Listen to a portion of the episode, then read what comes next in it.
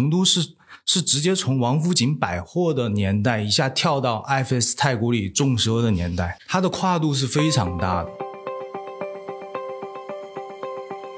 成都竟然是我们在就是中国内地里面首店数量来讲排名第三名的。既然有了仰慕的这些品牌同时期成长的机会，那为什么不回到成都？我甚至觉得成都和上海在某种状态下是有点互补的。上海静安区有一个新的大型的项目，刚好也是太古集团，就是那个张园，感觉跟成都太古里很像。去除掉星巴克之后的每千人的这个咖啡店的数量，成都是四点四家，上海是二点九家，真是叹为观止。现在的精致，我觉得更多是一小波人对于风格的需求。这种东西是无法复制的。我是觉得它是中国所有大城市里面生活性格最不一样的，它更像北欧，它更像中美洲。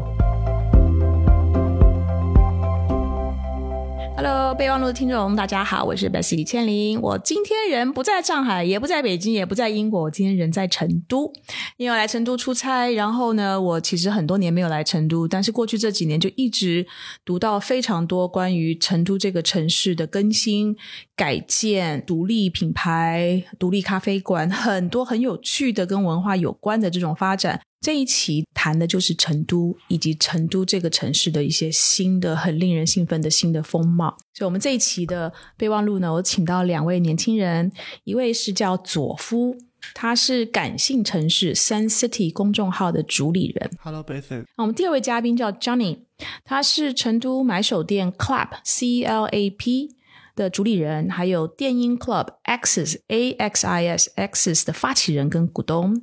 Hello，大家好，我是 Johnny。既然谈到独立品牌，我就想第一个是想问，先问两位嘉宾，就是是不是因为成都有这个独立品牌发展的特殊的土壤，不管是年轻人也好，或者是说有有有特殊想法的人，就很容易在这个土壤上开一个店。这个店可能是独立咖啡馆，或者咖啡店，或者是一个时装店，或者是买手店等等的。你们从在这长大，你们觉得成都是有这样的土壤吗？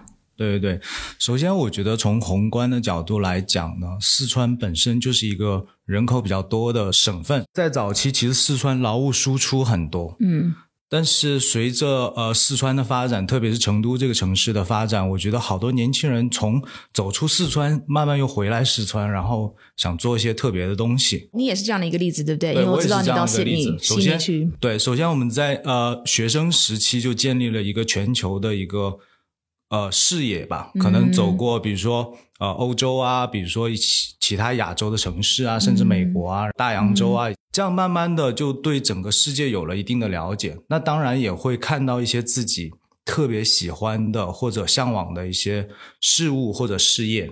回到中国呢，呃，说实话，可能对于成都人或者四川人来讲，想在上海立足的话，我觉得前期生活成本是相对有点高，嗯所以很多人呢还是会选择来回来成都创业，因为这样的根基也会稳一点。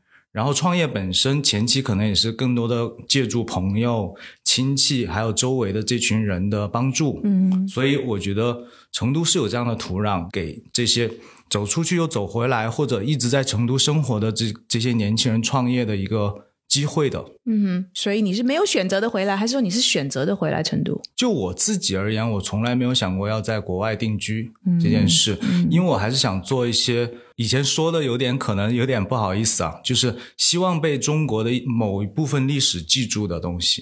因为中国的时装其实从我回来的时候，嗯，可能对于设计师这个领域来讲，它才刚刚起步。嗯然后为什么没有选择在上海？其实我毕业之后在上海生活了两年，嗯那个时候我们还是会觉得上海创业有一点点风险，因为它前期投入的成本还是相对比较高的，所以就是非常自然的回到了成都。嗯哼，然后当然还有一个条件就是成都确实也不差，因为在那个时候我们已经知道 IFS 和太古里要开店，嗯并且我们之前经常去香港，也会发现 IT 和连卡佛在做布局。嗯，那也就是说，哎，既然有了仰慕的这些品牌同时期成长的机会，那为什么不回到成都？嗯，可能机会会更好一点。所以大概差不多十年前的事情了，差不多是的。他们基本上是从二零一二年就开始进入，其实可能计划会更早一点。嗯嗯，当然。对，那左富呢？我是是直直接和很多的小店老板和品牌的主理人对的，就一对一聊过了。嗯那其实我觉得有那么几种故事类型，其实反而我觉得特别有代表性，对吧？一个就是年轻人，他们很多时候涉及到他们自己对生活和工作理解的一个方式。关键是，首先就到了这一代的年轻人，我说九零往后啊，或者他们就他们已经不再把这种叫做事业上获得所谓的普世价值的这种成功，当一个高管去一个大公司去把这个当做自己的一个一个目目的或者结局了。他们更多的还是一种就把自己真正热爱的东西能去表达出来。在成都啊，那往往就表现为你创立一个品牌，开一家小店，嗯对。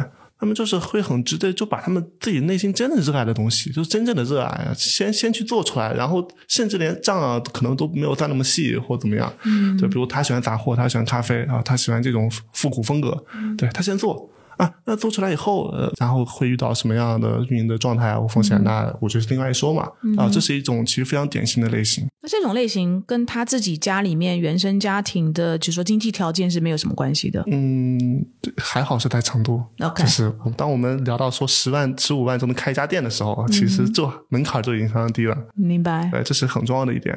然后特别是这疫情期加重这件事，因为疫情有大量的就是大家出国留学啊，或者出国国外工作啊，或者在外地工作的小朋友，他只能在家待着。为什么说二零二零年就成都的网红店小店突然暴增呢？其实跟这个是有直接关系的。你知道，其实成都没有说真的大公司总部啊，其实规相比上海、北京聚集的的还是比较少。对的就，它其实创造不了那么多真正有效，或者是说比较不错的一个岗位出来，被迫创业。是 对对，是这样的一个状态。OK 但其实还会有很多很很有意思的，其实有很多人是那种啊，之前在澳洲、在英国、在在法国去，不管是他是学业在哪里，还是工作在哪里，还是怎么样在哪里，他还是会想把他在国外的。遇到这种生活方式，甚至就他在可能在博斯看到一个街角的烘焙店，他就带进来。对，但是同样的道理，因为成都成本更低，而且消费接纳度更好，他们也都会来的。因为我在成都去遇到过很多这种，就有点点像大隐隐于市的感觉，就大隐隐于成都的一个状态。嗯 对，就是他可能之前是某个星级酒店的大厨啊，然后做甜点很好，对吧？他就就自己躲躲躲到这里的，真的是在宽带上头开一家小店去做他以前跟以前差不多的东西，所以经常你能发现有意外之喜。对这种逻辑，当然了，也有很多很更正常的逻辑，比如就是有些店在上海开的不错啊，合伙人，特别是他里面的店长或者是员工，按很大程度有四川人，四川人，然后他就会觉得，啊那你这不就这样吗？那我就带着同样的模式，在成都再开一家。嗯，对，其实这种模式也很多。当然，还有一种类型，其实是某些传统品牌、大餐饮品牌自己做创新的时候，因为在实验，所以他把这种小店做的像像独立小店，它其实不是独立小店。其实这种也也比较多。所以说，这四种类型其实是成都的这种独立小店蓬勃生长的一个一个背景和原因吧。我个人会觉得。你刚刚讲最后一个很有意思，你说很多的大品牌，他想要做一个另外的一个新的品牌，他会选择成成都做一些试点，但也代表成都这边的消费者是有那样子的胃口，跟愿意让他们来这边尝试。对，是的，其实我可以再深化说一下这个事儿。餐饮为例啊，就是因为在成都餐饮品牌是非常的内卷的，餐饮在四川本来就是一个招牌性的一个行业。嗯对，那大量的餐饮品牌，你会发现，就每年的成都的这种叫做就是食品品牌的博览会上，就很多品牌在放加盟啊或干嘛的。因为正常来讲，就是不管火锅上这种大品类烧烤或或者是什么串串，就它的迭代周期，它从最开始的可能几年一迭代，它到现在几乎是半年到一年，就可能迅速要迭代掉一个新的牌子。而那而这时候就是往往就是你它正火的一个品牌，可能背后的团队他可能早就在规划下下一个和下下一个品牌了。而这时候他怎么去规划呢？他他除了说是放加盟以外啊，他做旗舰店在太古里或怎么样，那他会往往会把这种新的品牌去做的也有独立的感觉，因为他们也很敏锐的发现这种独立的小店其实成为现在年轻人更愿意去的一个地方。嗯，这个是一个一个特点。关键是这些小品牌它也是用一个低的成本完在成都这样的一个先 OK 的市场上先试试水啊，如果试成了，那他就马上去上资金啊，就拿投资啊，完加盟扩大。现在餐饮品牌其实把创立新的品牌当做自己的一个持续性的一个发展的一个核心动力。所以，如果比如说外资的企业，它在成都不是只是设一个销售办公室，而是一个所有功能必备的一个，比如说西部的一个呃区域的总部。所以如果有很多的公司来这里设，你你认为就会有很多年轻人选择去大公司上班吗？我觉得你可能说的有点像上海，就是但呃说实话，商业上可能零售上跟上海还是有三年的差距，嗯，对，这但。我我觉得这只是一方面的因素，因为这是一个很现实的因素，对吧？没有好的公司，没有好的岗位，没有好的那个收入，对吧？他会选择创业，这可能会涉及到一个更具体的就是城市文化，特别是这个城市青年的这个生活文化在里面。说说实话，我在这边可能居住、生活、学习了十年的时间，其实真正让我打动我的人，不是说。呃，他事业多么成有成就，他挣多少钱？因为在成都你会发现啊，就是什么样的成就能能让年轻人显得更不一样、更酷啊？他就是一个 DJ，假如说他是一个 DJ，他也不是说一个商业化 DJ，或者他他其实更更是热爱这一行的 DJ，对吧？就是，但这只是电音文化啦，是吧？包括嘻哈文化，包括是各种的社群啊啊，包括各种的小众的热爱什么的，其实每一种里面都有这样的一个。就是精神领袖，我觉得算是。所以像张宁这样，就是属于青年青年领袖的。是。就是像这样的人，其实，在成都还是非常多的，只不过他往往不存在于主流的这个关注视角之内。他也许偶尔会被主流发现，比如说嘻哈文化。嗯，马思唯最早的时候，八百块钱的演演出费，就一个小时、半个小时就就在那演，可能碰到了嘻哈热啊，或者是一个说唱的一个风潮啊，或起来。但你们这些人都来自成都，就是因为成都其实已经有这个东西，他只欠缺一个机会。对，但是同样的道理，如果放在小店上，其实你会发现，各种小店都是这些人本身的一个，就是他把他自己。放大了，放大成一个实体的空间了。为什么成都那么多小店迷？那这他他就是把他的小卧室，你知道吗？收藏的小卧室和客厅，他自己热爱的客厅摆出来了。嗯，所以这种东西是无法复制的。对，但是这种生活文化，我觉得对成都年轻人也是一个传承的一个一个状态。在成都，任何一条所谓青年文化的线索啊，其实它最开始它都是有大量那种小型的社群在不断的去做一些有有趣的事儿。就大概二十多年前的时候，就是成都的电音其实就已经有些小生态，但他大家都是在一个老旧居民楼的楼顶上，你知道吗？就大家自己搭了一个棚子，对对对，真真的是这样，就是可能有有有两三个德国回来的一个 DJ，然后跟本地的很很热爱，就他就就晚上可能通宵，你知道吗？通宵的一个 club，然后就当然不是说那种夜店式的，他是一个真正热爱 techno，对吧？真真正热爱这种实验音乐的一个一个人群，就就已经已经在玩起来了。对，同样的道理，就是就是你像成都的书店的这种活动的丰富性和密集程度，也要比其他城市要大得多。它能细到什么程度？就哎，有有的读书会专门专门讨讨论死亡，就专门就这个这个话题不断的深入深入深入。就在成都，就是这种文化生态是非常密而又频繁而又这种呃这种包容的一个状态。因为它可能就十来个人小圈子，但它一样能够去做起活动。这个可能是跟北京上海完全不同，他可能就就会觉得啊，每天吃饱撑的嘛，就为为什么去参加这些活动啊？对，就就没没有正事干吗？为什么不去挣钱呢？但在成都不是啊，成都参加这种是反而是更 OK 的。也又正因为这些小圈子，其实你会发现啊，现在可能成成都几个重要的这个电影的俱乐部啊，这几个核心人员都是从当年大家在天台上一起玩出来的这批人。嗯哼，对，其实这都是有线索可循的。是，我觉得还是因为整个来讲，成都没有一个特别在在可能十到十五年甚至二十年之前。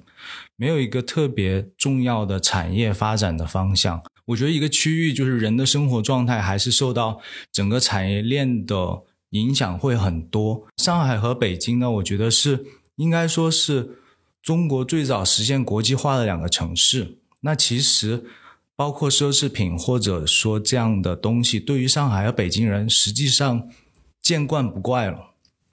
那对于成都人来讲，其实是最近十年。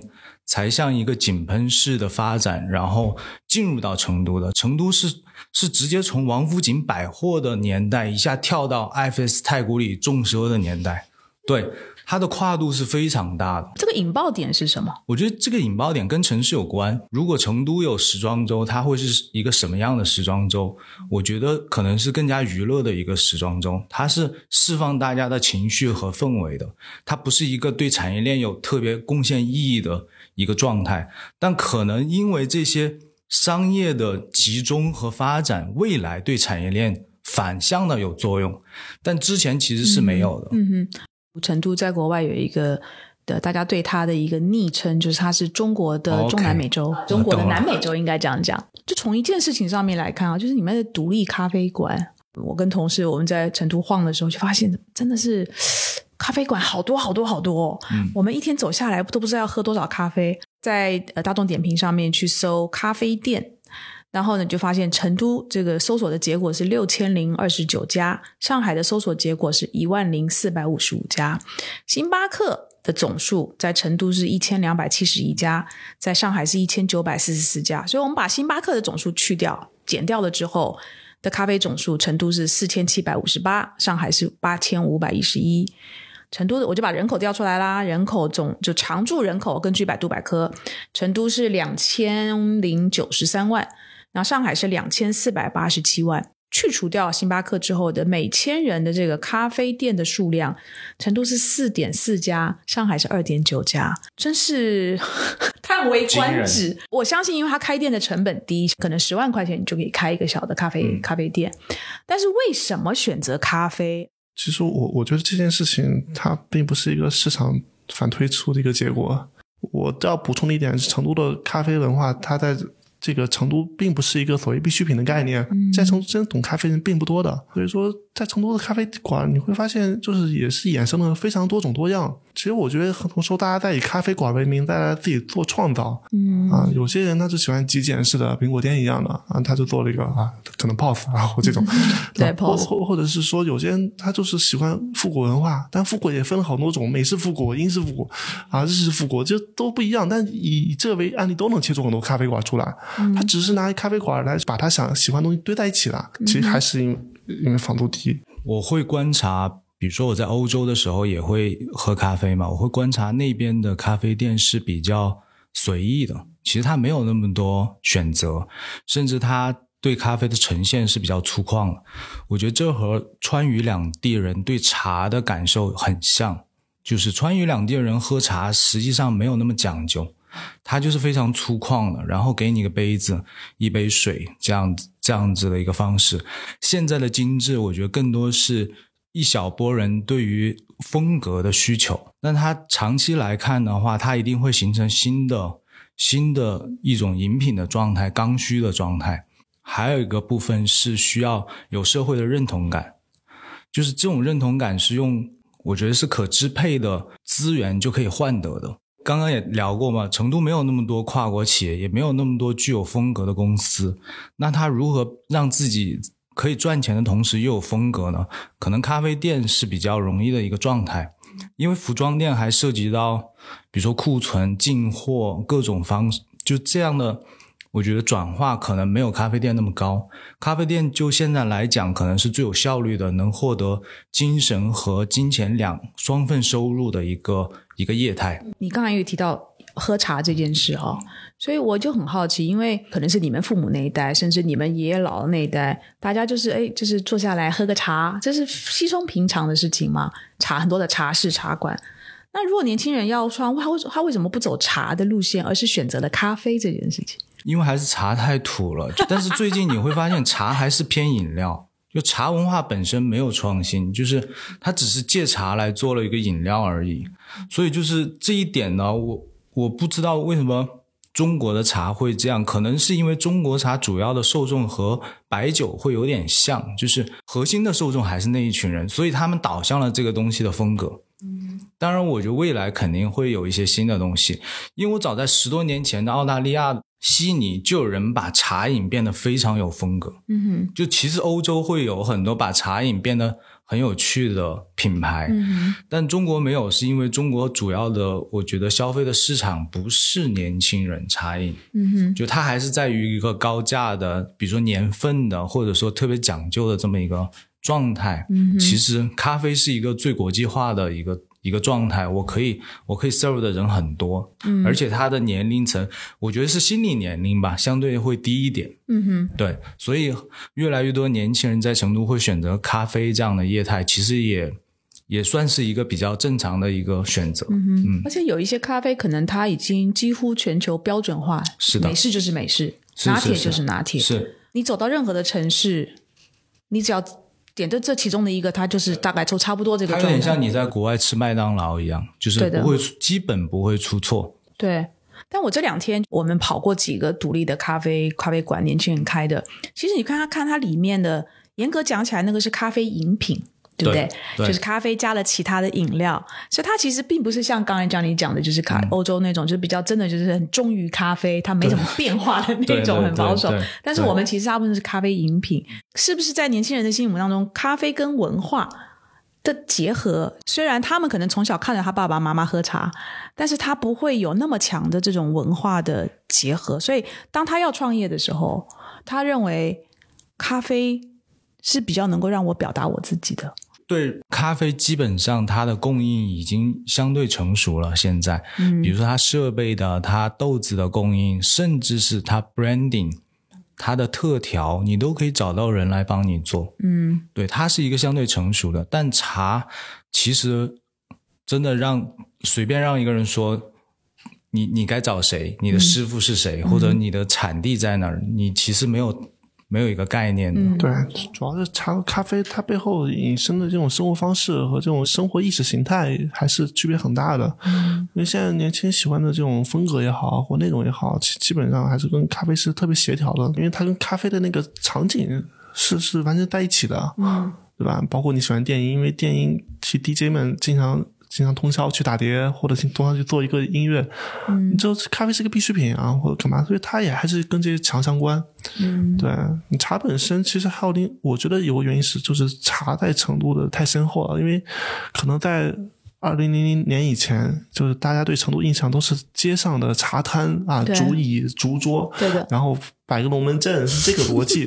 就就是正因为有时候这种茶种生活的强大，而导致大家可能是有反作用力啊，就是我跟或去划清界限，或更洋气啊，或者怎么样，对那一定要做咖啡了，对，因为因为你一茶马上那个意向会非常的明确，就是一个公园的大子上就开始打麻将了，对吧？这这不是接待年轻人想要的，所以这个也确实没有太好办法，限制大家想象了。这个包袱 太太沉重了。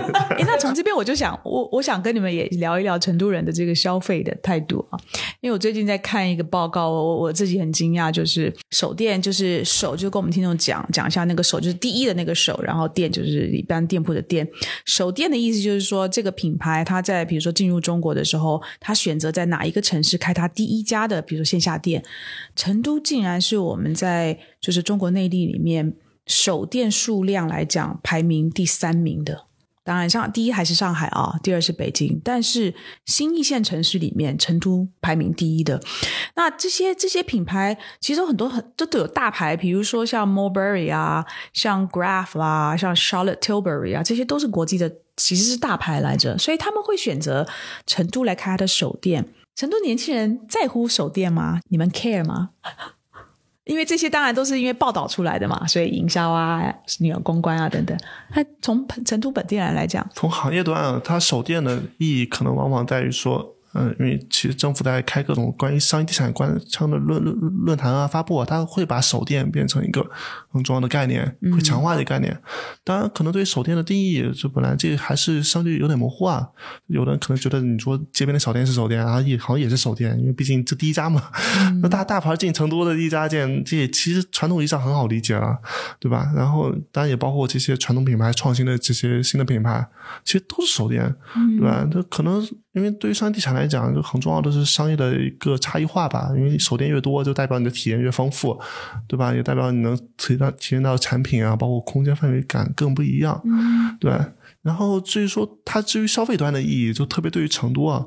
嗯，其实有市场数据，就是当然也不方便说什么品牌，但是确实对于年轻的潮潮流集合店啊或这类品牌，同样级别的店，成都的销售是也许不如上海，但一定比类似什么北京啊、武汉啊、广州可能要高，对吧？这是首先是经济利益的选择，对吧？它是一定要来这开店，嗯，就是因为人口基数大，消费包容强，对吧？新品牌都好接受啊，这是很直接的。它是会涉及到很重要的一点，就是成都人对于生活这种态度，就在于他是他的包容，在于他想不断体验新的东西。成都人对于外来的文化或外来的消费状态，这一向都是非常能接受的，很难想，那是个内陆城市。对，其实即即便到现在说啊，有些新的品牌在成都刚开始一定会排队的，但不管是它真假也好，对吧？但它一定会成为年轻人当下特别讨论的话题啊，我们去阿姆斯特丹的去喝杯咖啡。当然，阿姆斯特丹在上海已经很长时间了，大家已经很习惯，但还是要去喝。对，所以就是还是一种生活态度吧。嗯尝新就对，就这样。哼，啊，这边的每个人的可支配预算也比较高。这个我想补充一下，这个其实是是一个北，特别是北上广很难理解的一个点，就是为什么成都年轻人消费力还是蛮活跃的。呃，它可能体现不在于说客单有多高，但是它一定会为自己真正热爱的东西去买单，不管你多贵或者是怎么怎么样。为什么？因为就是首先这种生活态度。就导致他的价值观就不是说我一定要去买个房，一定要去就是在固定资产上就显得很很庞大或者干嘛的，嗯，就是因为当然成都这些生活成本并不高啊，对吧？然后你租个房，你同样的房你在成都也就一一千一千多块钱，对吧？占不到你多少的收入，就跟在北京、上海不一样，就他就在那里就你的你的住宿压力可能超过了一切的成本，关键社会对你的评判对吧，他可能。看的更多的是你身上的一些标签性的东西，对吧？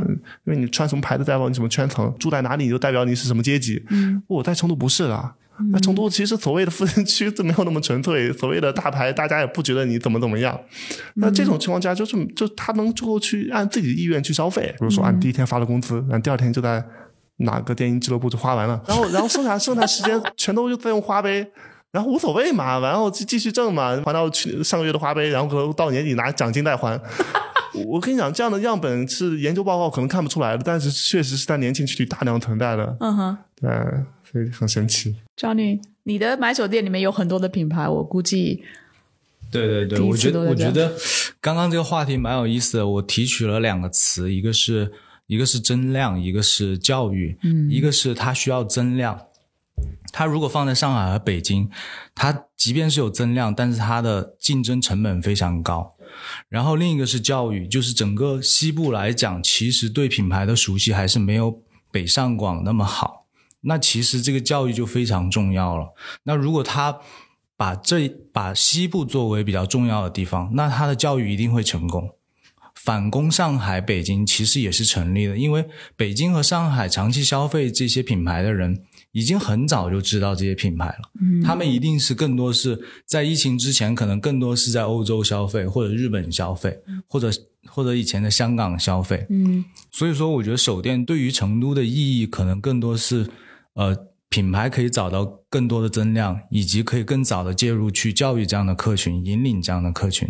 至于手电重不重要，我觉得对于西部市场还是很重要的，因为因为如果如果成都能够获得更多的手电的话，也就是说它在这个商业上的地位其实是可以慢慢去追平一些传统的大城市的。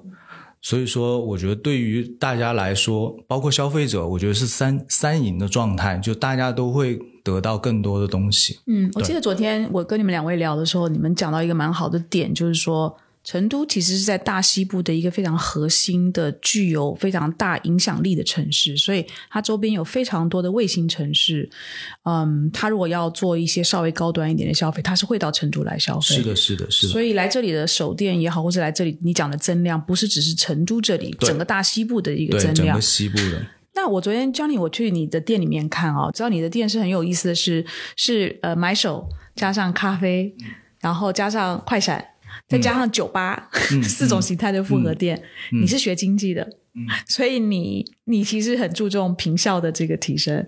所以这这也是你表现你的差异化的一另外的一个手法吗？因为经济就是有有两个概念嘛，一个是宏观，一个是微观的部分。那宏观来讲，其实我一直在寻求买手店的模式的转变，就是传统的买手店其实是不成立的点，是因为它无无法复制，但你又会看到在中国它是不停复制的。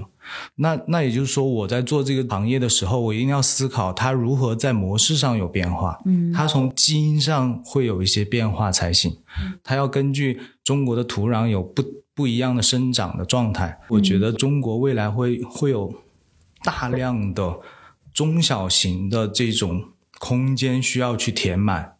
但填满不能是被动的填满，不能是你到了那个时间才去想我我该填什么，而是从一开始就要把这些东西想清楚，你可以去填哪些空间。嗯，既然要做集合，那肯定就不能是一个业态去集合所有的空间，嗯。对，所以就是多业态的。我知道有很多的品牌来到成都，他会找你合作，嗯，就是因为你有空间，所以很多的品牌来到这里，他会找你来去做一个算是联名的活动。对一来是做第一次的普普及，嗯，那第二个就是透过你的方式是一个入口，能够接触，用一个很不一样的方式接触到这边的年轻人。是的，是的。所以对于这个商业空间的运用的这种创造性。以及另类的胃口是很大的，是不是？对，如果作为一个消费者的角度来看，就你会发现他的给你的认知是非常丰富的，对吧？因为它是超出了零售以外，它有社交，然后又类似画廊一样的感觉，几乎能在任何的一个时间段或者任何一个不同的一个目的的时候，你就算不想去买衣服，你也想去做一做，它还是变得更好玩了，嗯、对吧？那你要放大来看，其实成都也是，整个成都小店，呃，还是那句话，因为租金低，因因为租金低，它就能承载很多那种看上去不太挣钱的，或者是说有点情怀，或者是有有点浪费空间的事情，但是美好的事情就是在浪费中产生的，你要知道，就当你不是特别重视平效的时候，就不是那种传统意义上的平效的时候，哎，你你会发现其实都可以的，嗯、对吧？就像街角那些店，我你你们如果有时间再多去看一看，其实你要看那些细节，嗯，这些那些细节反而是他们就是自己自娱的一个一个细节，嗯、对吧？就他可能就直接把他家里的东西什么搬出来，传统转装硬装完全达不到的，因为都是标准化的，嗯、他自己拿出来的是非标的，他把他自己卧室里的收藏拿出来。这怎么来判断？嗯，对，所以确实就是因为租金低，因为竞争压力少，然后也 也因为成都呢还是有些呃传统城市的肌理啊，在里面就各种小街小巷还是蛮丰富啊，嗯、对吧？所以大家就很很随意啦，那那就爱怎么玩怎么玩，但是往往好玩这都是怎么玩出来的。昨天是在张女的店的门口，我们摆了两张桌子，两个遮阳伞，然后好几把椅子，然后大家就是哎认识的坐下坐下来就聊。这其实不就是你们父职辈的那一辈的茶文化的一种延伸嘛？只不过现在你们用的是时尚，你们用的是咖啡，你们用的是就是新的这种文化的元素在在交流，是不是？是不是这样？就是其实原来的这样的一个大家这种社交的行为没有改变，但是我我里面社交的这个内容以及载体有了一些变化。对，这个我觉得这也是成都很感动的一点，就不管是。嗯不管时代如何变迁，就是成都的那种生活是什么？无非是你以前在坝子上，就是街街两边吃火锅，然后喝茶，对吧？打麻将，其实内核没有变，还是在路路边这个喝咖啡、聊天、聊，然后在买手电。但你会发现那种状态其实是一致的，这是什么意思？是在你知道，这内心就深处就是一种什么精神？就无所谓。嗯，对吧？你要无所谓，你就不会那么着急啊，对吧？不是说像在上海一样，我每天见你，我还聊天，我还卡着点，我到这个点我就要走 了，没有这个没有这回事儿，对吧？我就跟你多聊聊无所谓，因为我下一场可能也没什么事儿，对吧？我可能我我可能去去吃个饭或者干嘛，就就混混过去了，这一天就就没有焦虑感。呃，对，焦虑感只能说他这种焦虑没没有焦虑感，不像是大城市大城市的那种焦虑感，给你给你的那种异化和压迫，对，明白是不一样的。明白。我们谈成都，一定要谈这个城市的城市规划。远洋太古里是一个非常重要的，我觉得是从我们外面的人看是里程碑啊，也许你们看不是这样，但我们从外面看是里程碑。那这个城呃，远洋太古里是一个有趣的分水岭，就是在互联网兴起的时候，其实城市跟互联网这个城网之间，两个都是其实跟人流有关，所以城市跟互联网其实中间是一个是有一个战争啊，这真人流嘛，人流。越来越多往互联网那儿跑，再加上中国这个电商这么发达，嗯，但是远洋太古里突然间把城市的互联网没有办法替代的那个元素给找回来了，一个造镇计划，而且它是就是我们我们当然外人来看，就是它有很多的文化的底蕴，用空间的方式把它给展现出来，所以他把人流又拉回来了，人愿意回来。我不管他回来是去来打卡而已，拍照也好，上传到社交媒体，但他愿意回来。太古集团其实，在远洋太古里之前，也有北京的三里屯，但三里屯当然当时也是也是呃很大的一个炒作，大家也关注，但是那个冲击力好像没有远洋太古里来的这么大。所以你们两个。是经历过远洋太古里的这个进驻，对吧？从开始商业的规划，然后到它 soft opening，然后 official opening 都经历过。你们怎么看这件事情啊？嗯，我可能经历的时间会更早一点，因为我高中就会经常呃可以说频次会比较高一点，接触到消费市场嘛。所以以前其实本身春熙路也是成都的中心，只是春熙路以前它会比较，嗯，怎么讲？它的定位是非常宽泛的，就是从一块钱的东西到一万块钱的东西可能都有。对，它是非常宽泛的一种状态。然后，其实就我而言，太古里和 IFS 这些港资的企业。它在某种程度上来讲也是非常规模宏大的这种状态。他们除了开发这个商业体，可能他们在这个东大街上面的地块也购入了非常多，去开发他们的住宅、他们的写字楼。其实这是一个非常宏大的计划，导致整个中心再次又回到了就成都的中心，有点像是香港的中心。通过新的建设，可能会让中心短时间转移。但是它早晚还是回到中环的这种状态的，是一样的。就是我觉得在成都有一段时间，中心是有一点点偏南门的，就是桐梓林或者高新区这这一块，也是因为政府的规划，让想要那边变成了一个双中心的状态。但其实后面呃，因为 IFS 远洋、太古里这这些企业的入驻，其实又回到了中间这个这个部分。嗯，所以就是对。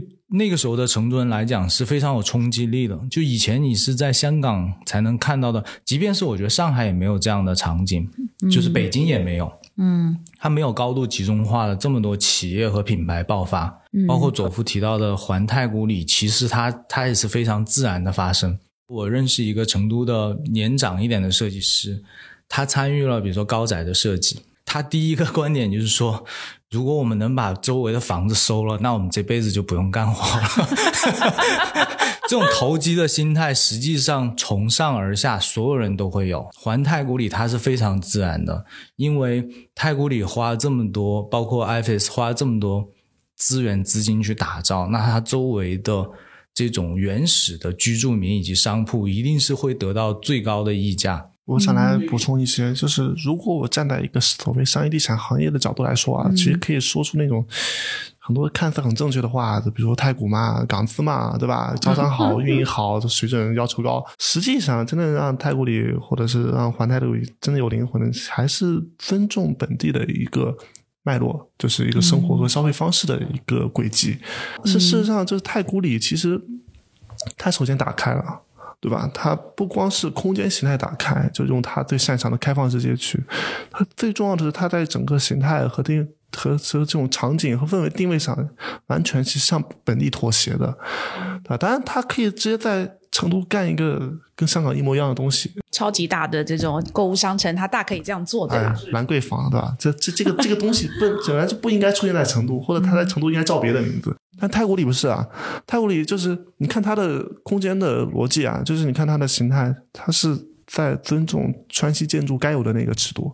我举个例子，它其实有很多是独栋是有三层的，但其实它三层为了保证它的形体的造型，它三层很多都不能用，只能当库房，就有半层的一个状态。哦，它就是为了照顾它的这种街区商业独栋和屋檐或屋顶的之间的一个氛围感觉，它才去那么做的，对吧？而且你会发现。你在上面找不到什么空调外机啊什么的，为什么？因为他花了很大的成本把所有空调外机铺到了博舍酒店的楼顶上，所以你会发现那个那个独栋是很轻盈的，它反而热上古建筑啊，有啥？因为它没有那么多热设备，就是很很简单很干净。我我是觉得他是在尊重在地，但他没有拘泥于在地。所以它是在在在这个的这种空间线头、文化线头基础上，又就装的更时尚的东西，嗯，对吧？这是我觉得它成功非常关键的一个因素。即便是现在前滩太古里开了以后，我依然觉得太古现在最最好的作品是成都太古里。嗯，对的，对，而且它的这种开放，它是有很多开开放口的，就是你可以从它的不同的门进入到直接进入到城其他区域，这其实对周边是一个特别好的带动。这是一个非常友好的动线。对对，它像长三角一样啊，对吧？就是大家要要要 OK 一起 OK，对吧？它不是说一个超级大的一个美式购物中心的一个盒子，对吧？那所有好东西都在里面，外面就是一片荒漠，那 它什么样你都不管，对吧？这些这个这个又是完全不一样的。如果没有当年爱发和太古里和这些项目，春熙路其实早就衰落了。嗯，没错。那环太古里，佐夫是你创造的词。这个环太古里它的背景，因为我知道远洋太古里一开始的时候，并不是每个商铺都是现在的大牌，它原先其实是一些独立的。品牌，最早我认为环太古里其实它承担了一个为太古里的这种已有的业态组合提供一个补充的作用。这个我觉得也不是说太古本身的问题，而是任何这种城市 top 级的这种项目，它都会对你的租金啊、对你的营业额啊会有要求，对吧？它它与此相对应的，就它可能会把一些原来的一些不一样的一些小店。会会往出赶，对吧？因为你毕竟你的租金成本太高了嘛，你租金成本高了以后，你有些品牌你就是承担不了，怎么办？你只能搬在周边。当你逛完太古里的时候，就你还要走啊，对吧？你走哪？你还是走走到周边小巷子里啊，你可能吃一个小吃什么的。咖啡店什么可能也许更舒服一点。基于这样，就是环太古最早是基于太古里这种客群的配套延延展的这个消费场景来出现的。但是等他们自己呈现的更越来越丰富以后啊，慢慢这个商圈氛围啊，就就会就会更更加去多样化一点。所以现在大家就到远洋太古里里面去打卡拍照，但是到环太古里去消费。是的，是的，是的，因为对，因为太古里它作为一个商业地产项目，就是它更多平效，其实客流它是希望能快进快。出的，实实际上是这样的，就是其实你在里面很难一直待着，对。后来随着它这越来越丰富啊，那。那就像就像我说的，就特别是去年二零二零年的时候，大量小店开开在那，因为大家都会有一个就是路径依赖吧，对吧？特别是选址这个事情上，因为新的选址不是说你你敢去就去了，都其实性都没底的。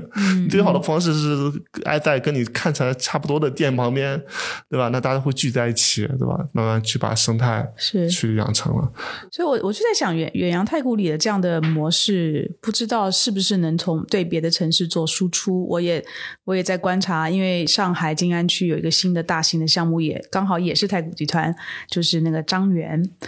我觉得感觉跟成都太古里很像。从这件事情，我就想问你们两位，就是成都这些特色，就是可以在别的城市复制吗？我甚至觉得成都在和上海在某种状态下是有点互补的。就是我之前到上海，你知道有城市跟项目叫线索，对，现在非常火啊，就它的。主力店 In the Park 门口不是有绿绿色的花坛吗？我记得他第一次放的装置就是竹椅。